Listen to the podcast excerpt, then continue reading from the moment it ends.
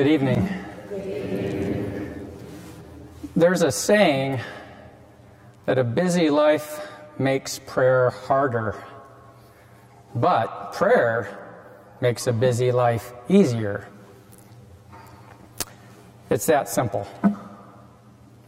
So if you want an easier life, pray more. That's all. Thank you very much for coming tonight. Uh, some refreshments. So, no takers on that? Okay.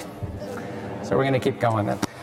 Anyways, the, so the, the thing that I'd like to use tonight to kind of carry uh, you through my faith journey with God is a, is a vehicle, literally like a 15 passenger van.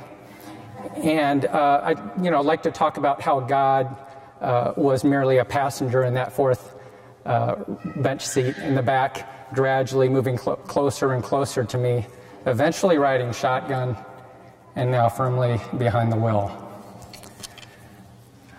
Now, some of you had mentioned that you thought I might go into Carrie Underwood's rendition of Jesus Take the Wheel. Rest assured, I'm not going to do that. But uh, the, reason, the reason why I say that God was a passenger was because I grew up uh, without any religion. My, my dad met my mom in Korea, where my sister Virginia was born. Um, he came back to Des Moines, Iowa, where I was born, and my two younger brothers were born. And then he got his college degree and he joined the Navy. Well, I think you all know what that means, right? we traveled all over the place. We traveled to California, to Florida, and to Virginia Beach, where I eventually graduated high school.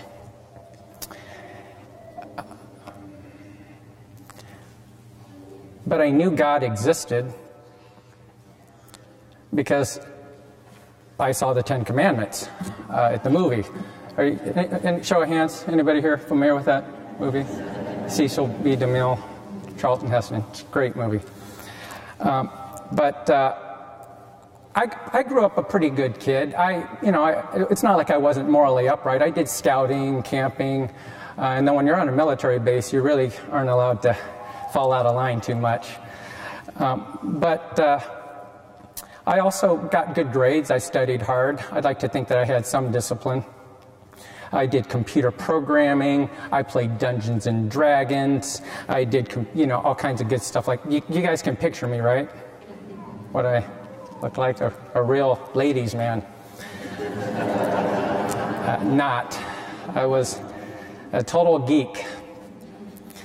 And so, where did total, geek, total geeks go? Uh, well, my dad was going to get his master's degree uh, the Navy was going to pay for that. My brother was going to be a vet, and I wanted to be an electrical engineer, so we went to Iowa State. Go clones. That's awesome. Thank you. Thank you for that. Uh, most importantly, though, that's where I met my lovely wife, uh, Debbie, at the Iowa State Martial Arts Club there and we got married at St. Michael's uh, Catholic Church in Sioux City, Iowa. Suddenly, God was getting a little closer uh, to me as we um, went down that journey. And then, of course, after marriage, uh, we lived in married student housing, and then we go. We do what all good young couples do when they get married in Iowa. They go south, someplace warm. And so that's what we did. We went to Albuquerque. Now, this is where it gets a little bit complicated, so I'm going to try to break this down and make it as simple as possible. Because when you have 10 kids and you've lived in three different locations and had several different jobs, it can be kind of confusing. So, step one is uh, we're going to uh, just talk about the kids for a second. I just got to get them all listed here. I got to do a shout out, if you will. And so this is the audience participation point of the of the talk tonight. So repeat after me. C Z E. L's G. There you go. Courtney, Zachary, Eli, Noah, Naomi, Nathaniel, Lydia, Levi, Liam, and Gianna. There, there will be a.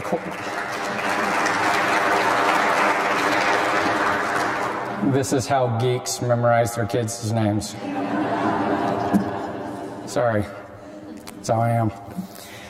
Anyways, we, we, I could do a whole talk on God's providence and, and, and how He shaped my career and moved me throughout the country. So I'm going to give you a very, very high level um, snapshot of what that looked like. When we moved to Albuquerque, New Mexico, that's where uh, Courtney was born, uh, my 24 year old. And he ever so gently brought me back home to Siouxland, uh, you know, a couple of years later. Uh, it wasn't easy. Had, uh, I had to be laid off from the company, uh, the company. At the time, that was very tough. I didn't like it. But he brought me back to be baptized uh, in the church. And um, I, I, was baptized at Sacred Heart Church in Sioux City, Iowa in 1993. Again, suddenly God's getting a little bit closer moving up that seat. Uh, the uh, the uh, baptism and confirmation were very memorable. I almost drowned. Father Brooke had a way of, you know, they had a baptismal font, and then when you put your, it was like where you put your full head, immersion.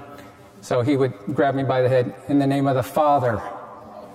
And as I was trying to lift my head up, he held it down just a little bit longer it was was memorable, like I said. And I had a couple of kids at uh, uh, at that time, but then in 1996, uh, very sad death occurred. My uncle Charles died, and I remember vividly watching my dad as he gave the eulogy. Uh, give you a little background. Uh, Aunt Marie and Uncle Charles also had 10 kids, what they affectionately referred to as a good Catholic family back then. And so it was kind of sad, you know, when, when you know, a large family like that loses their father. But my dad said that when, as he recalled, that when people asked Uncle Charles, haven't you ever heard of family planning? His response was simple God planned my family. And that really resonated with me uh, intellectually, meaning it sounded like a really good idea. And what I mean by that is, I thought four kids sounded like a good sized family. Obviously, God has different plans.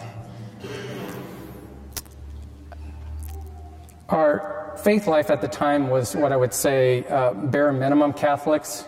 It was lukewarm. Uh, we don't don't get me wrong. We went to church uh, weekly. And we prayed before meals. Occasionally went to confession.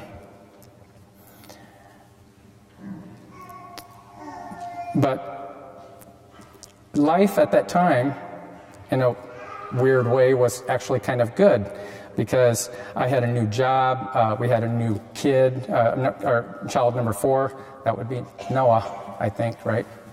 I'm counting on my wife to, yeah, there you go, thank you. I, he's, he's got me. and life seemed good at the time. I was kind of busy, but then I was laid off again. And so I kind of felt, in some ways, again, in hindsight, God's providential hand moving me towards uh, Cedar Rapids, Iowa. And shortly after we moved here in 2000, uh, baby number five showed up, and even though I was saying intellectually I wanted God to plan my family, my immediate reaction was when uh, my wife told me that she, we were with baby again. My comment to the Lord was, Really, Lord? And of course, his response was, Really? And so I think it's safe to say after that that Debbie and I and God were you know, on the same page as far as he was planning the, the family and calling the shots. So as our busy family was growing, we, as, as you heard, got involved in many activities taekwondo, soccer, traveling all over the place, and doing homeschooling. and I was even soccer coaching and soccer refing. And I, people kept inviting me to these CEW weekends over the winter months. It's like late February, early March ish timeframe. And that always coincided on the same weekend as my refing certifications. And quite frankly, I didn't have time uh, to take a whole weekend off. And I think they recruit in odd ways, by the way. If anybody's familiar with CEW, they always hit you up in threes. Not one person doesn't hit you, they like hit you from all sides. And so finally I just said, yes, okay, I'm going. Yes, I'm going to go. That was the single best yes I ever said. Uh, a yes to God. And I don't want to give it away too much. I can't say enough about CEW. But sometimes you have to unplug to recharge. And that's exactly what CEW did for me. And so, I, again, I highly recommend that. Well, because I was so fired up uh, from uh, my CEW weekend, my grace tank was full. My wife noticed physical and visible changes about me, just the way I carried myself. I was no longer short and snappy and impatient. I was actually kind, generous, uh, definitely not my normal self. And then it wore off. And then she asked me, When's the next CEW weekend? You need to get back there. But she also came I, the very next year, too, so. So, anyways, I was fired up uh, with CEW. Pete can testify. I wanted to get involved in something monthly, uh, so I got involved in month, uh, the CEOs. I got involved into, uh, uh, I worked previous CEWs as well. I did weekly men's prayer group. I started taking classes on uh, church history, encountering God. So, what was the problem? I was busy doing Catholic stuff.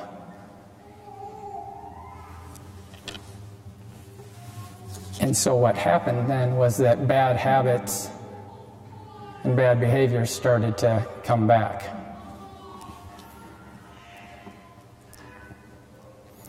So last December, uh, at the December CEO event, uh, it was at Mount Mercy. Uh, there was a parishioner downstairs handing out uh, books, and I'm not going to name who she is, but she's awesome. I'm just saying that. And the particular book she handed out to me was Fatima for Today. And I never really got, I, I knew about Fatima, but I didn't really understand everything about Fatima. So I, I just dove into that book. And it's, it's, a, it's a fascinating story. And I'd like to kind of walk you through the story and some of the things that happened to me and, and how it changed me. Um, so, in, in brief, um, uh, Fatima takes place in 1916, 1917 in Fatima, Portugal. And uh, an angel appears to three shepherd kids uh, in 1916, teaching them how to pray and whatnot, all in preparation for a visit from uh, the Virgin Mary. Um, and the Virgin Mary appeared to these kids in May 13th of 1917 and she visited them monthly for six months with the final apparition in October of 1917.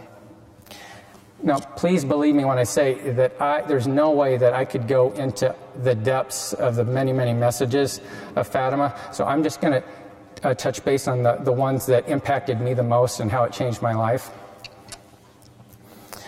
Um, the, the first uh, apparition from the uh, angel. Uh, he, he appeared to the kids uh, when they were out in the, in the fields. And uh, the first thing he said was, Do not be afraid. I am the angel of peace, and pray with me. And this is the prayer that he taught them. It's called the pardon prayer. Hopefully, you guys have the handouts also, by the way. It has all the uh, prayers in there. First prayer goes like this My God, I, I believe I adore, I hope, and I love you. I beg pardon for those who do not believe, do not adore, do not hope, and do not love you. A few things uh, jumped out at me about this prayer.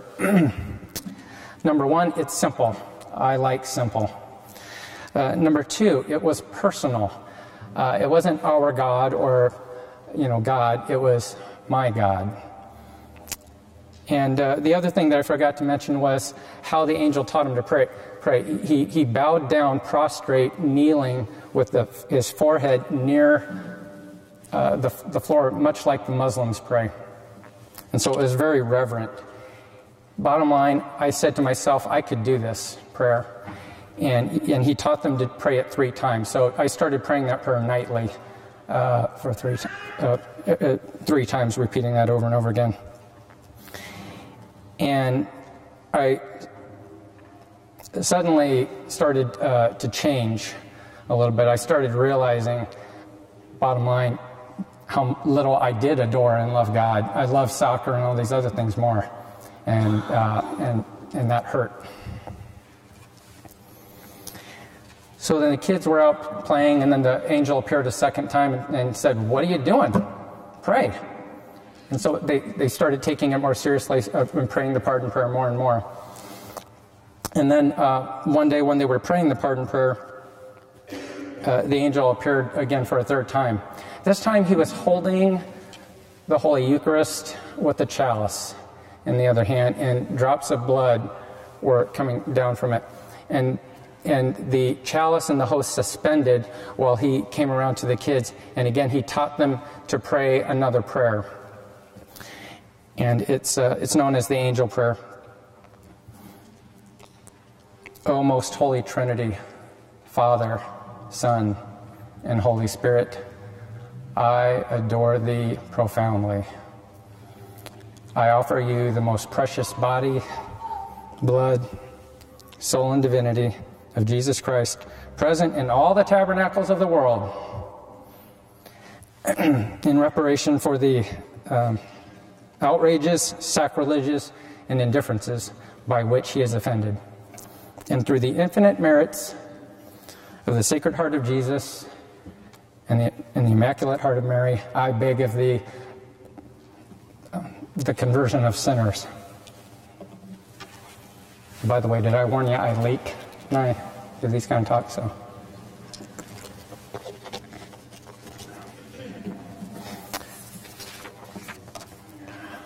Uh, again, this, this uh, prayer was obviously not as simple as the previous one.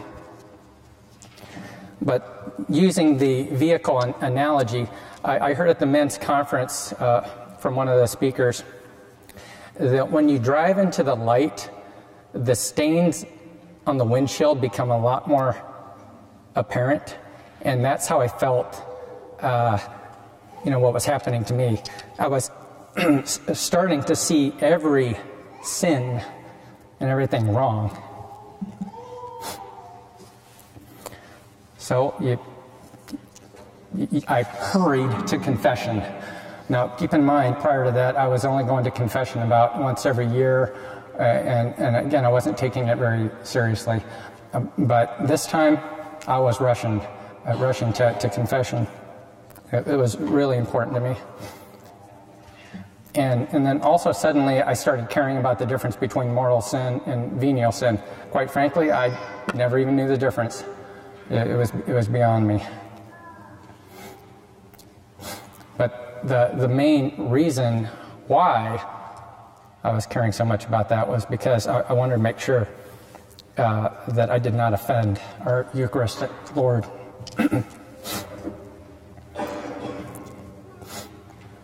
so, all of this was in preparation for Mary to come. So, to borrow a mock trial phrase, uh, the angel was laying foundation, paving the way, so to speak. See, we got some mock trial people back there. Thank you. Um, so when Mary appeared for the first time on uh, May 13th, she introduced herself as she didn't say who she was, she just said she was from heaven. And the kids were very interested in, in knowing whether or not they were going to go to heaven. And Mary responded that yes, you are going to go to heaven. The problem was, though, that the little boy Francisco, he needed to pray extra rosaries uh, if he was going to go to heaven, and I could definitely relate to that. But the other key takeaway, though, was that purgatory is real. Because in that particular apparition, uh, the oldest of the girls, Lucia, she, she asked if her friend who recently died was going to go to heaven. And Mary responded, yes. But then when she asked about another friend, she said she will remain in purgatory till the end of days. Now, keep in mind that I've, I've heard people say that, man, if I make it to purgatory, I'm doing good. Uh, but being in purgatory forever, you know, or till the end of days, that did not appeal to me at all. So, what that basically meant was I needed to change. I needed a full conversion. Because I, I'm not going to hell and I wasn't going to go to purgatory. I, I, you know, I wanted to get to heaven as, as much as possible.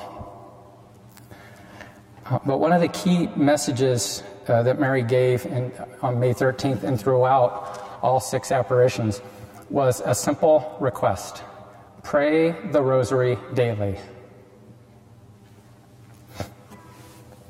I'm going to talk in a little bit about uh, why we should pray the rosary and, and what it is. But uh, the, the and, and, again, I'm not going to go through every single apparition. I'm just going to go through a, a couple uh, that really struck me hard. Uh, the July apparition on, on July 13th, Mary was basically asking the kids whether or not they were willing to take on sufferings or penances to console our God or their God. And the answer, of course, was yes, they were. And she taught them this sacrifice prayer Oh, Jesus, this is for love of you, for the conversion of poor sinners, and in reparation for the offenses committed against the Immaculate Heart of Mary.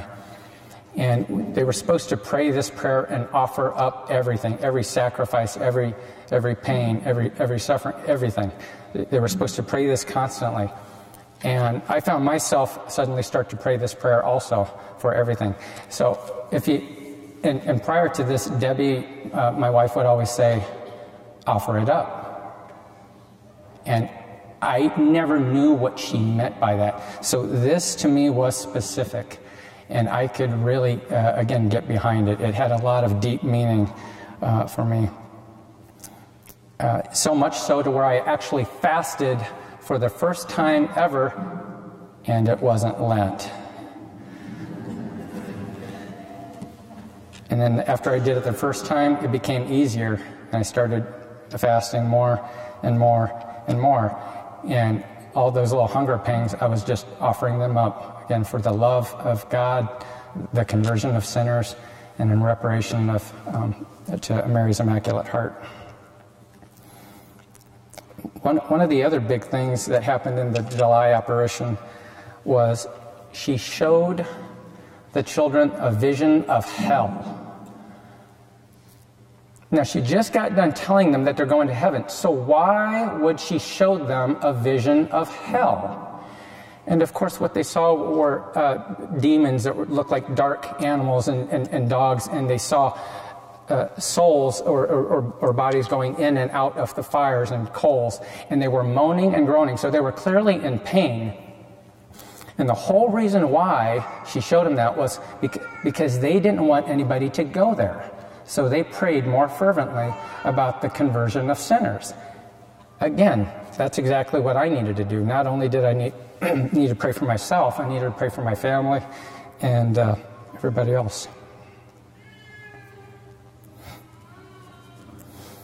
Okay, so getting back to praying the rosary. So she told them to pray the rosary every day to obtain peace for the world. Now keep in mind, again, this was during the First World War. And so she was basically saying, if you want the end of the war to end, uh, you need to pray the rosary daily. So I had to ask myself a question. It's like, how is this relevant? You know, can my busy life benefit from peace? And of course, the answer was absolutely yes. Now, for some of you who may not be familiar with the Rosary, I don't want you to.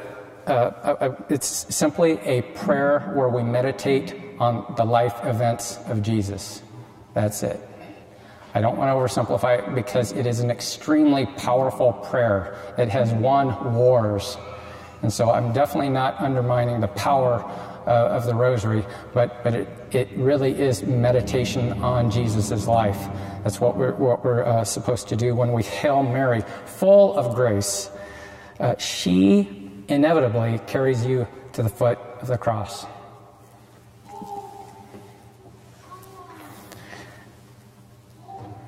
So, prayer to me was about getting closer to God, and who better to, to pray with our powerful intercessor than, than Mary and, and, and the Rosary.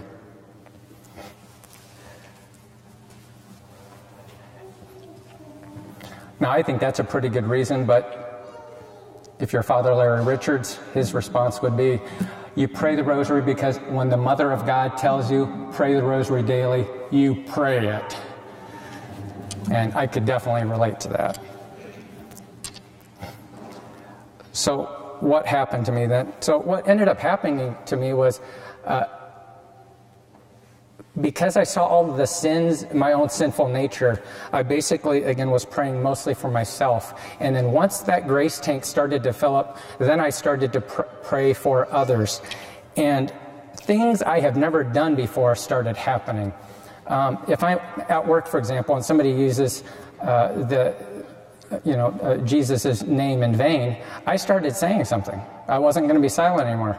And I'd say something very simple like, Did you just use uh, Lord, our Lord Jesus' name in vain?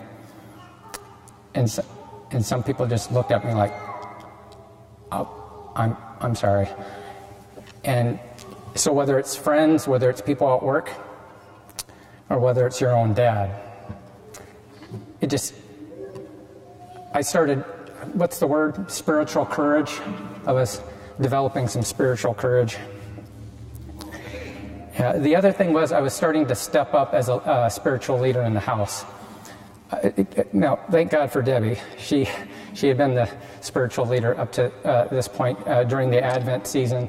Uh, she was leading the family in prayer. by the time I finished this book, I basically said, "Give me that." It's like I'm. I'm, le- I'm, I'm leading this family. And I started to do additional things. Whenever there was problems uh, at home, I'd say, well, let's pray about that. Or if kids were uh, offending or uh, doing wrong things, I'd basically ask them, well, which commandment did you just break? And I wasn't asking because I didn't know. I was asking because I actually had been going to confession enough and I was actually getting pretty familiar with them.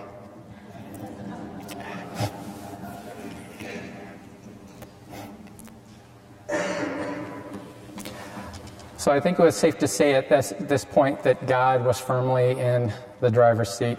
I have no idea where He's taking me. I, I just hope it's to heaven. And in, uh, in closing, I'd like to just uh, talk about the o- October apparition just for a second. Because on October 13th, 1917, uh, there were 50,000 people in the cova where these previous apparitions were, and 20,000 people in the surrounding area within about a 20 mile radius. So there's over 70,000 witnesses uh, to this miracle. Uh, miracle of the sun. And so, what happened uh, midday? Well, first of all, it had been raining for over 24 hours. So, the ground was completely soaking wet. The people were soaking wet. Uh, these people were praying the rosary. And then the sun came out right around midday and it turned pale white, uh, like, like the moon, so that you could look at it. And it started to spin, and it started to, it looked like it was falling out of the sky.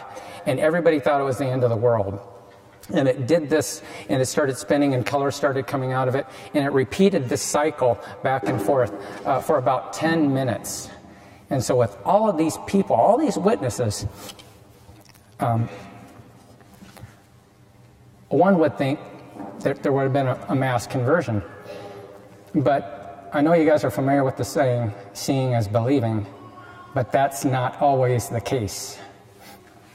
There were actually some who walked away and just said, Uh, it's just some, uh, some event of some kind. I'm sure there's a rational explanation.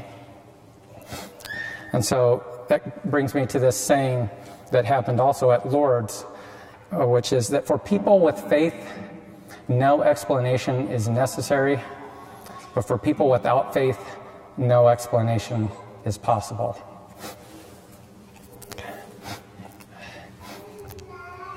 So, getting back to what should we do about our busy lives, we should be getting busy uh, putting God first, putting Him squarely in the driver's seat.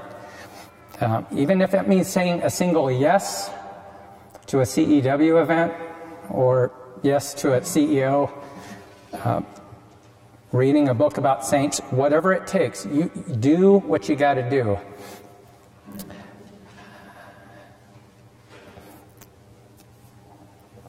I'd like to close with a prayer. Uh, uh, uh, do you have, guys have the uh, sheets?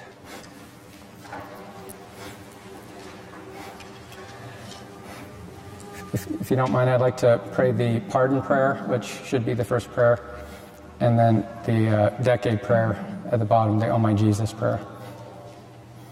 Okay, so if you could pray with me. My God, I believe, I adore, I hope, and I love you. I beg pardon for you, those who do not believe, do not adore, do not hope, and do not love you. Amen.